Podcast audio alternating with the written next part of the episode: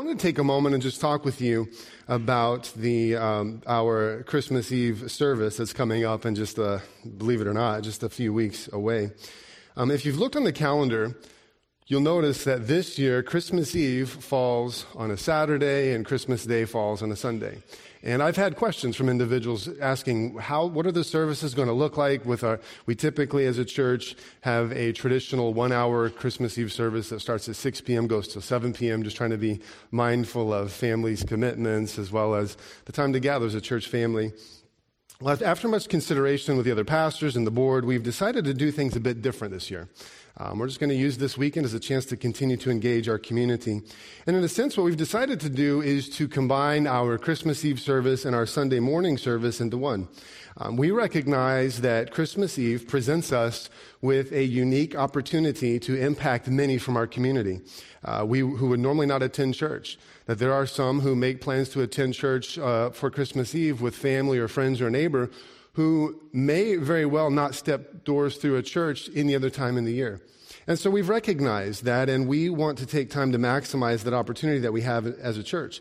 So what we've decided to do as a leadership team is we've decided this, this Christmas Eve, with Christmas Eve being on a, a Saturday, Christmas Day being on a Sunday, we've decided to combine the two into one and offer a weekend service on, on Saturday, December 24th at 5 p.m.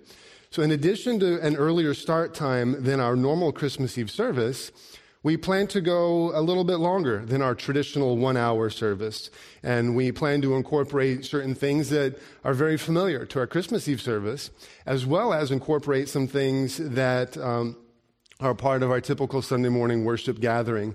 Um, there's, we're going to feature a very special State College Assembly Cafe before the Christmas Eve service begins. We've got some other special elements throughout the service and really a, a nice, unique touch that will save us a surprise uh, for the end as you leave, um, leave out into the parking lot um, at the end of service for the Christmas Eve service. And just to help answer some questions, you might be asking yourself right now, you might be saying, wait, what? Are we canceling Sunday morning service for Christmas Day? And we haven't. What I'm just letting you know is that one weekend is going to be located at a different place uh, and a different place on your calendar than the normal weekend would. so,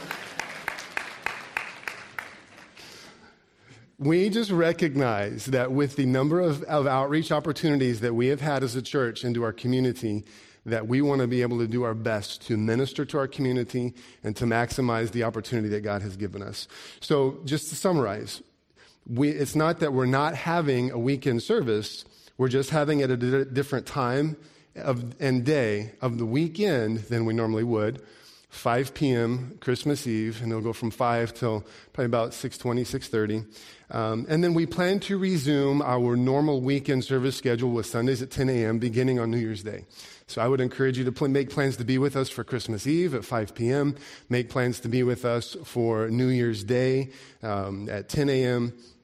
Let me tell you three things that you can do to be a part of this uh, Christmas Eve service. Number one, I would encourage you to invite people. We have a large volume of invite cards at the Welcome Center. Put some in your purse, put some in your wallet, put some in your bag, and carry them with you. I've had them in my wallet, and I've been handing them out and just inviting people. And I found that when I, when I interact with someone, whether it be just over a service that's being provided, standing at the counter, uh, or, or with a waiter, that when I give them the invite card and invite them, they're, they're taken aback. That someone would pause and just interact with them and invite them to a Christmas Eve service. So grab some cards and invite individuals. Secondly, I would encourage you to pray.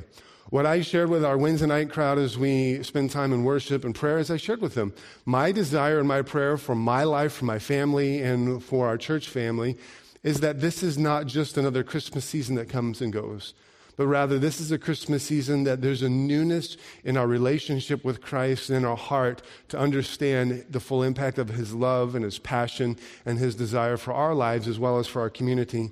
And then the third thing, as I'd mentioned, is you can attend. Make plans to be here uh, for a very special service. Well, I'm going to invite you to turn with me in your Bible to Mark chapter 8, beginning in verse number 27. Um, as you turn there, I'd mentioned this last week, but we, many times during the Christmas season, we will begin a, a, new, or we'll really pause a series we're in, or we'll wrap up a series we're in, and we'll launch into a, almost a mini series, about a three week series focused on Christmas and some of the things in the Christmas story. And this year, we're looking to do things a little bit different, looking to continue in our verse by verse um, journey through the Gospel of Mark and continuing our, in our expectancy series but help you with each passage that we're at. Uh, link it into understanding the Christmas story and understanding God's passion and love for us, um, and, and just recognizing all that God has in, in mind for our lives. So, with that, we're going to look at Mark chapter 8 this morning, beginning in verse number 27. And we're going to look through verse 23. And if you'll notice, if you were with us last week, last week we had a what we call our pastor's roundtable.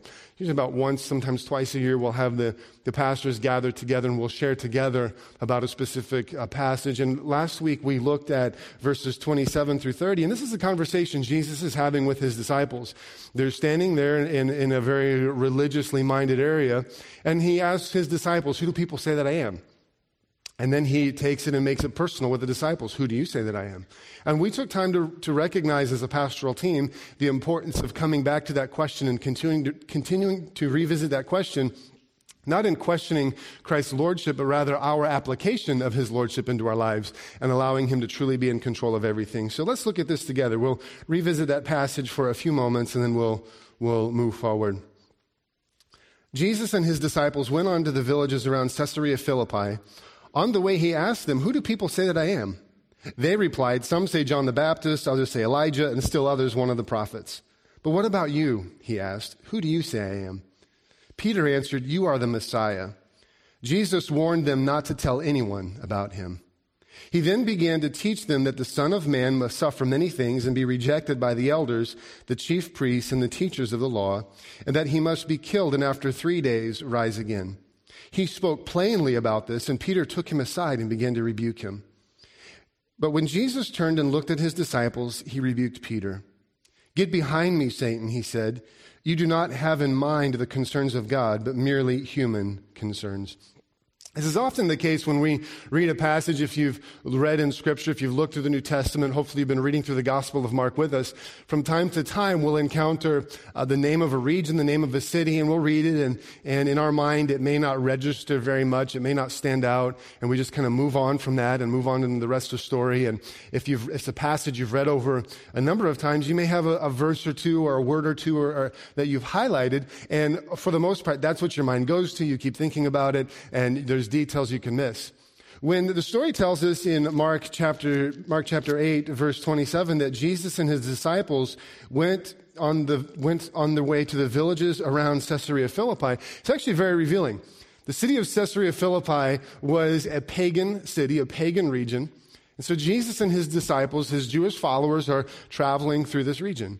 They're traveling through a non Jewish region, a, a, pagan area with their own gods, their own practices, their own religious customs. And the, the city of Caesarea Philippi is a very interesting region, and it's very specific to this specific conversation that Jesus is having with his disciples. If you're familiar with the Old Testament, and the story of Israel, you'll see that the Israelites and the story of, of, of, their following God and walking through the desert and, and a number of really trying to, to fulfill God's purposes through them, that they had a number of times where they wandered and they strayed and they didn't really necessarily stay true to their commitment to God. And if you're familiar with the, the story of the Israelites in the Old Testament, there's really one specific false God that continually trips up the nation of Israel. And that, and that God is called Baal, B A A L. That's one that you may be familiar, familiar with if you've read in the Old Testament. Well, this region of Caesarea Philippi was the center, of one of the center areas for Baal worship. In Jesus' day, there would have still been at least 14 different temples to, this, to, the, to the god Baal in the area. And so it was a very big reminder, very clear reminder of the world's religious ways and the world's religious systems. And for Jesus' disciples in this moment, they would have been given a very clear picture of the opportunities that the world and the culture offers, much from their own history of how there's easy substitutes for our commitment to Christ. Not only was the region of Caesarea Philippi known for it being the center of where, where Baal worship and center for pagan worship, additionally, it was a city believed to have within its borders a, a cavern in which one of the Greek gods were born. They believed that the Greek god Pan was born in this region. If you're familiar with Greek mythology, the god Pan is thought to be their god of nature, and he has an upper torso of a man a lower torso of an animal.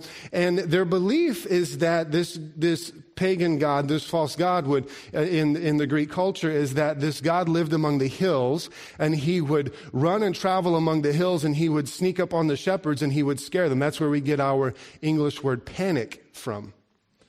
Additionally, this region of Caesarea Philippi, not only was it known for having all of the, the temples from, from former Baal worship, as well as having the, the birthplace of a pagan god, but a third unique uh, feature to the city of Caesarea Philippi, or this region, is that it had a, the city had a cave and it had a temple built over it or built by it. And this cave was believed to be the entrance to hell. It was literally called the gates of hell. And so Jesus is standing there with his disciples. He's standing in this religiously charged atmosphere, this religiously charged moment. And if you, if you read the parallel account of this conversation that Matthew records of the same conversation, there's a, a, conversation Jesus, or rather a declaration that Peter makes of Jesus being the Messiah. We have it in Mark, but it's accompanied by Jesus confirming Peter's declaration. And then Jesus says to Peter, he says, upon this confession, I will build my church and the gates of hell will not prevail against it. A very clear picture, a very real picture in front of the disciples as Jesus is having this conversation. And we often will look at Jesus' words in Matthew where he tells Peter, the gates of hell will not, I'll, I'll build my church and the gates of hell will not prevail against it. And we think about the spiritual forces of, of the enemy coming against God's church in the present day and how the, the forces of the enemy will not overcome his church and his purposes. And that's very true. But I think in this moment, when Jesus is talking with the disciples, he's making it very clear to them as well. Listen, everything, all of the world's systems, all of the world's belief systems, all of the world's religious ways that it will offer you will not overcome the truth that I'm going to present.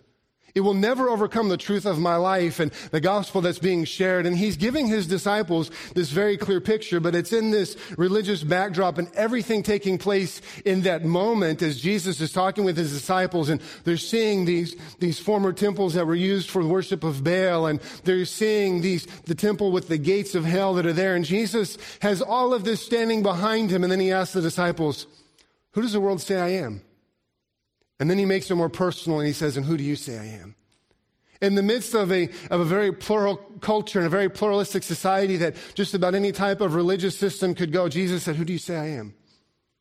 And I can't help but look at this conversation Jesus is having with his disciples and this, this, this question that he poses to them. And I see that it's very symbolic, much for our day. It really is a picture of, I think about our day and not only just the Christmas season, but in every season. That we live in a world that offers a number of religious solutions and religious ideas. And at, at best, it will make Jesus and Christianity one of many different options. And in the midst of that, Jesus would ask his followers, he would ask you, who do you say that I am? The story is really a question, it really is a, a picture of spiritual blindness. If you look earlier in, in Mark chapter 8, the, the story just before the one we've read, we looked at this the day before, uh, the Sunday before Thanksgiving. Jesus comes and he heals a blind man. And he pulls the blind man aside and he says, Do you see clearly? And the man admitted that he didn't see clearly and that Jesus continued to heal him. But in one story, we have Jesus opening physical eyes, addressing and, and opening physical eyes. And in the story we've just read, what we're looking at this morning, Jesus is addressing spiritually blinded eyes. And I think this morning it's a picture and it's a reminder for us that if we are willing to allow God to continue to open our hearts and our eyes, that He will continue to reveal Jesus to us more and more for who He really is. It's understanding that in the midst of this Christmas season, in the midst of this time when our world, if, if it's willing to accept it, is presented with such a clear picture of Jesus and in our songs and in our stories and, and just down to Christmas decorations, reminders of who Jesus is. That it's a reminder uh, of not only the Christmas season, but really of some universal truths that I believe apply to every person in every season, not just during Christmas. But I believe the Christmas season can remind us of them. So I want to share these three with you quickly out of this story. And then this morning we'll conclude our time with communion together.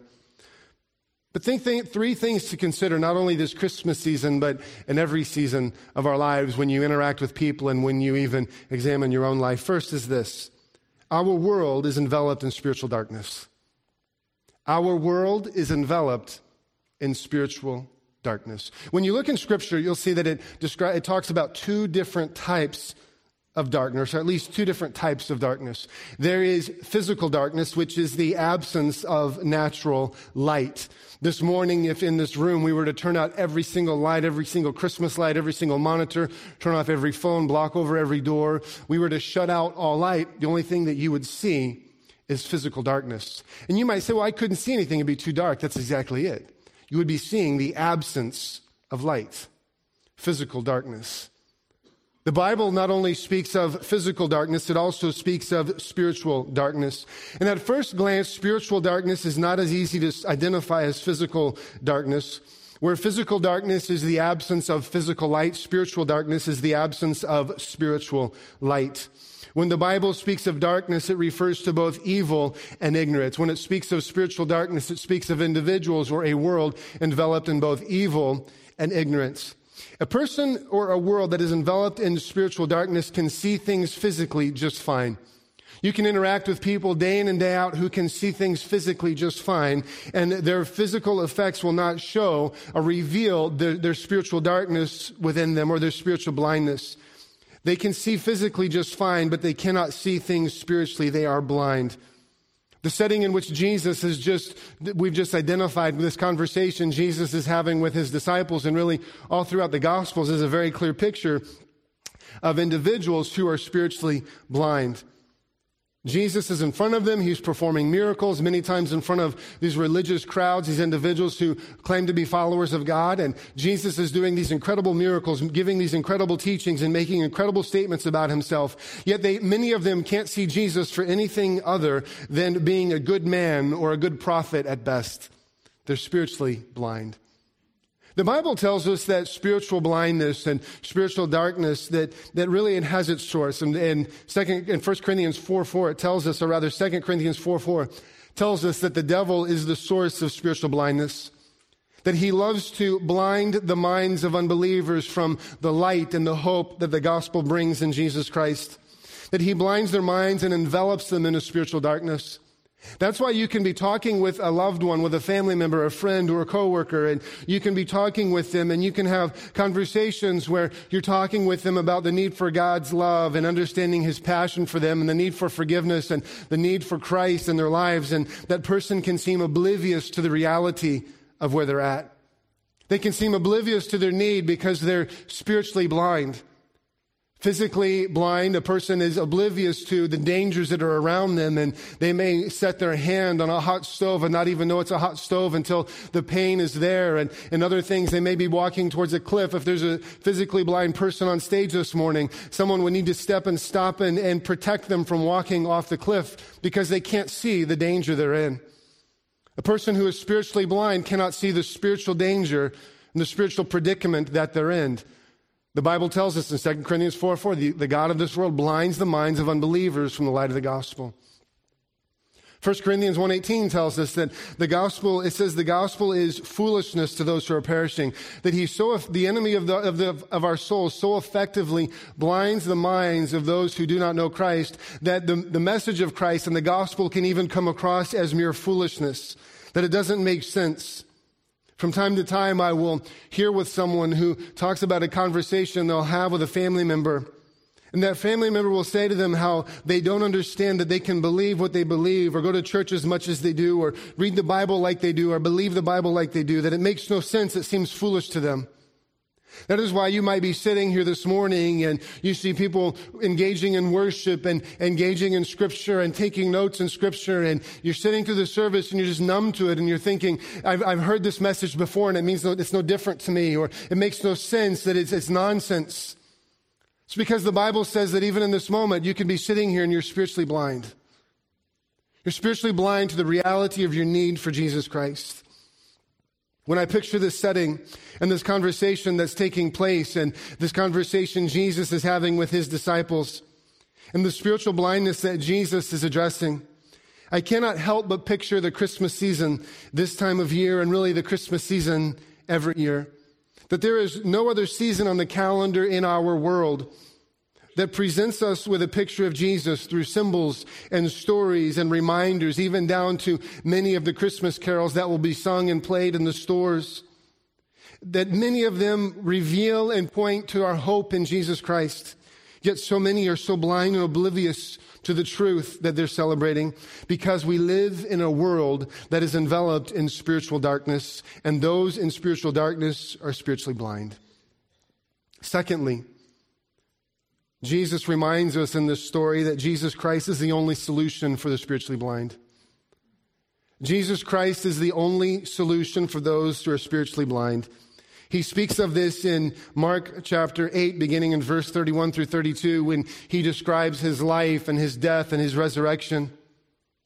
A book that I've started re- reading this Christmas season by Christian author and pastor. He, he's in New York City, is uh, Timothy Keller, and just has a really, God has gifted him with a really unique way of ministering to, to unbelievers and being able to present the gospel in a very powerful way. And in his book, Hidden Christmas, he writes of a time when he read a New York Times uh, writer in the paper and in a column that he had written several Christmases ago and in it, in this article, the author penned, the meaning of Christmas is that love will triumph and that we will be able to put together a world of, a world of unity and peace. What the, what the writer was conveying that, that mankind has light within itself. That mankind has hope within himself that we are the ones who can dispel the darkness of the world as long as we work together, love more, have more peace, work to be more unified. But, friends, the gospel gives us a very different picture. The gospel paints a very different picture of man's condition. Man does not have the solution in himself. Man does not have the answer within himself. You do not have the answer within yourself. Ephesians chapter 4 verse 8 says, doesn't only say that you are, if you're apart from Christ, not only are you in darkness, it says you are darkness. That man does not have the answer within himself. In the Gospel of Mark, we've already seen how people come to Jesus and they recognize that he is the solution for physically blind eyes. But the greater reality and the greater picture that we're given all throughout the Gospels and all throughout Christ's teaching and all throughout the scripture, verse by verse, reminds us that Jesus is the solution for those who are spiritually blind. With natural darkness, the solution to address it is to turn on a light that illuminates.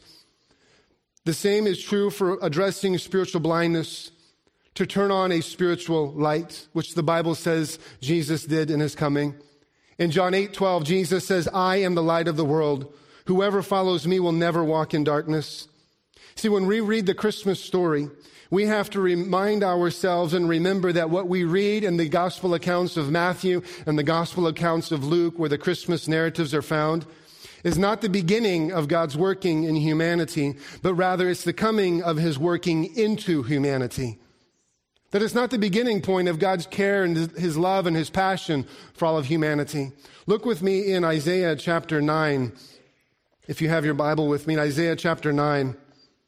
Speaking of the Christmas story, this passage written over 700 years before Christ came. In Isaiah chapter 9, beginning in verse 2, and if you've turned there in your Bible, you, you can even look in Isaiah 8:22, describing the earth. It says, They will look towards the earth and see only distress and darkness and fearful gloom, and they will be thrust into utter darkness. That the earth sits in darkness, in spiritual darkness.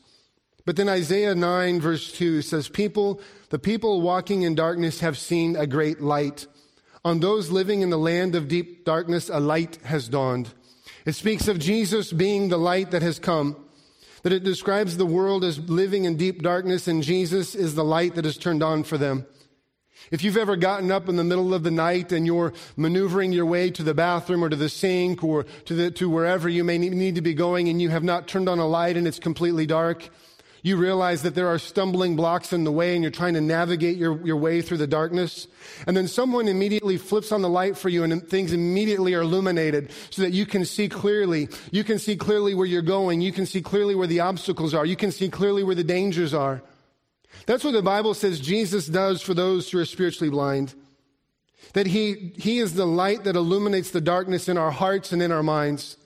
That He opens our eyes spiritually and gives us light to see. Light to see our life as He sees it. Light to see our choices as He sees them. Light to see our family as He sees it. Light to see our need as He sees it. Light to see our spiritual condition as He sees it. The New Testament continues to tell us and remind us that Jesus is the light of the world. In John chapter 1, verses 4 and 5, he says this It says, In him was life, and that life was the light of all mankind. The light shines in darkness, but darkness has not understood it. In verse number nine, it continues on and it says that Jesus is the true light that gives light to everyone. You see, friends, this morning, as you're sitting here, the root issue of all humanity is not that there are not, not enough, is not that there are any number of wrongs or injustices that need to be made right, or that we need to work together to make peace. The root issue that is that we are not right with God that in our own condition, you are not right with God. That you have a desperate need for Jesus Christ, and until you call out to Him to be your Savior, that you are still wrapped in darkness, and your still mind, your mind is still covered in a darkness that does not see God as He truly desires for it to be seen. Someone has once said that the best way to resolve conflict is to recognize your part in it. And that's what God says He did for us in Scripture. He sent his son as a light to, to deal with our part of the issue, to shine with freedom and hope and life for all who choose to place their faith in him. In Mark chapter 8, the story we're reading, in Mark chapter 8, verse 32, it says that Jesus talking to his disciples, it says that he spoke plainly to them. In other words, he made it very clear. He, he exposed it, he illuminated, he made it very clear. And he made it very clear to all who were listening. In fact, if you look later in the story that Jesus, when he rebukes Peter, it says he looks at his disciples and speaks to them.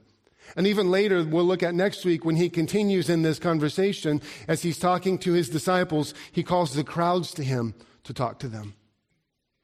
He was making it clear to everyone that he was the light, that he was the answer, that he was the hope, that he was the visible manifestation of God's love for humanity.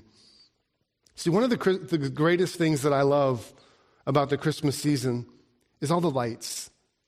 The lights are up everywhere. You'll see lights on the stage, you'll see lights on the tree. Most homes you'll see Christmas lights on at some point and at some level. But I love all the lights everywhere. And those lights are there not just to make things bright, but as a reminder that Jesus is the light of the world that Jesus is the only hope for all mankind, that He is the light that has come, that He is the only solution for blind eyes and for the hearts of everyone. That He's the solution for you, He's the solution for your family, He's the solution for all who place their faith in Him. And, friends, lastly, the last thing that we can see from Christ's instruction to His disciples in this, this story is that once your eyes have been opened spiritually, expect God to keep opening them. That once your eyes have been opened, expect Him to continue to open them.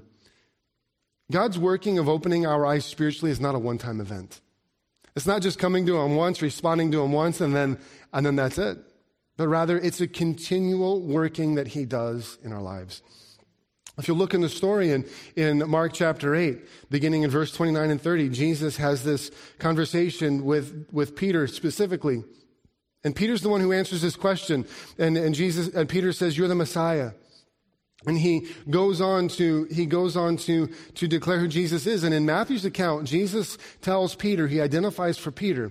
He says, This is not truth that you know on your own. This is something that God has revealed to you, the Father has granted to you. He made it clear that God was continuing to reveal to Peter who he was that God had opened his eyes. And then it says, it goes on to say that from that time forward, Jesus continued to expand their understanding and to open their eyes to see and understand who he was even more. And that even included Jesus rebuking Peter. That he continued to open his eyes. And that reminds me that God's desire is to continue to open our eyes and our hearts and our understanding to more and more of who Jesus is and all that he desires to do in our lives. He always wants to do more. He always wants to reveal more, to open our eyes and our understanding to an entirely new way of walking with Him and experiencing Him in relationship. And friends, this morning, that doesn't matter how long or how short your relationship with Christ has been. Perhaps you made a decision to follow Christ during our time of worship. Perhaps you're here and you've been a follower of Christ for a number of years. That He is continually working to reveal himself to us more and to open our eyes even more. That it really, in this life, it doesn't end until we enter heaven, until we step into heaven with him. And it's at this point that my mind goes back to the story we referenced earlier. The one that took place in Mark chapter 8, just before the passage we're looking at, where Jesus opened a man's eyes who were physically blind. And I believe that Peter's reaction to Jesus is really a spiritual picture of the physical reality that Jesus had dealt with with this man earlier. If you recount the story that Jesus heals this man in verses 24 and 25, and he heals him, he touches him, but he asks the man, he says, What do you see? And the man had to come to a place to admit that he didn't see things clearly as he should. He said that he saw people walking around as trees. And so he was willing to confess his need for God to, for Jesus to continue to open his eyes. And when Jesus touched him, he continued to do a work in his life. And I see that with Peter. This continued opening and revealing of his eyes to see who Jesus is. But he had to see his need for Jesus to continue to open his eyes. And that's a reminder for you and for me that his God's continued desire in my life and your life and in every life is to continue to open our eyes with a greater understanding and a greater clarity and greater insight, that it's a lifelong work that He does in us through His Spirit. And I think with that, I'm reminded that just because I see clearly in one place, it doesn't mean that I see clearly in every place. Just because you see clearly in one place doesn't mean you necessarily see clearly in every place but rather it's to continued allowing Him to work and reveal and do, a, do His work in our hearts and our lives. I want to share with you one last passage this morning, um, and that is in 1 Corinthians. If you'll turn with me to 1 Corinthians chapter 2. 1 Corinthians chapter 2.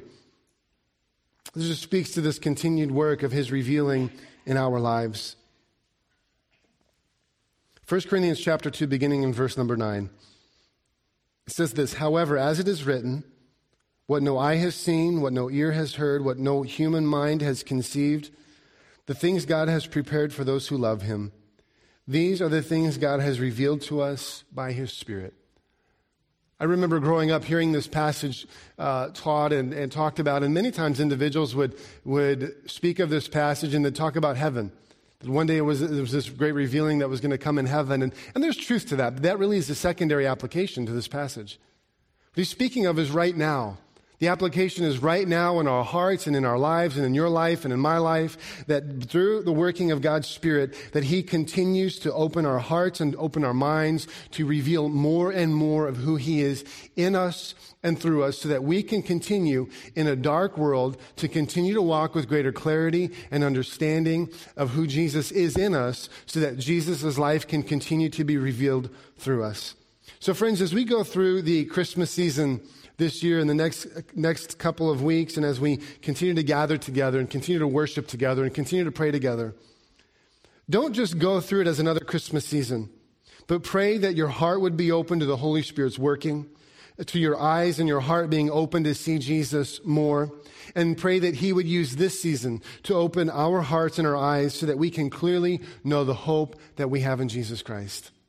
That with every light that you see through this Christmas season, whether it be in this church or in the community or on the trees on the way out at night from Wednesday nights in our parking lot or in your home, that as you see the different lights around, let every single light remind you that Jesus is the light of the world and that the light has come to dispel darkness.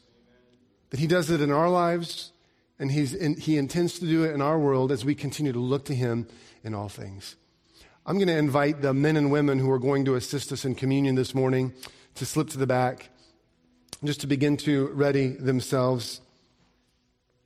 As we receive communion this morning, in just a moment, you'll receive the, the cup and you'll receive the piece of bread, both symbols of Christ's death and resurrection on our behalf. And I'll come back and give instruction on that in just a moment. But, friends, if you're here this morning, and you have yet to place your faith in Jesus Christ, really this entire service has been an opportunity presented in front of you to call out to Jesus Christ. to recognize your need for Him. The Bible says to experience the, the light that Jesus offers us, that it begins with a step of repentance, a step of repentance and a step of faith. Recognizing in faith that Christ has taken care of our sin, that He's taken the initiative to restore our relationship with God, but that the response to that is a step of repentance. Repentance is turning away from where we've been, who, we've, who we are, what we've done. That it's a changing of our minds, and it's a willingness to agree with how God sees our sin, to agree with how He sees our need for Him. And that is this morning, as you're sitting there and you want to make that decision to follow Jesus Christ, I would encourage you right where you're at to take time to open your heart and begin to pray just a simple prayer. You might begin to just call out and say, Jesus, help. Jesus, I need you. And as you're uh, from a heart cry to God, recognizing your need for Jesus Christ, that He'll begin to come and He'll begin to wash away all your past. And He'll deal with all of your sin. And you'll begin to experience the light and the hope that only Jesus can bring into your life.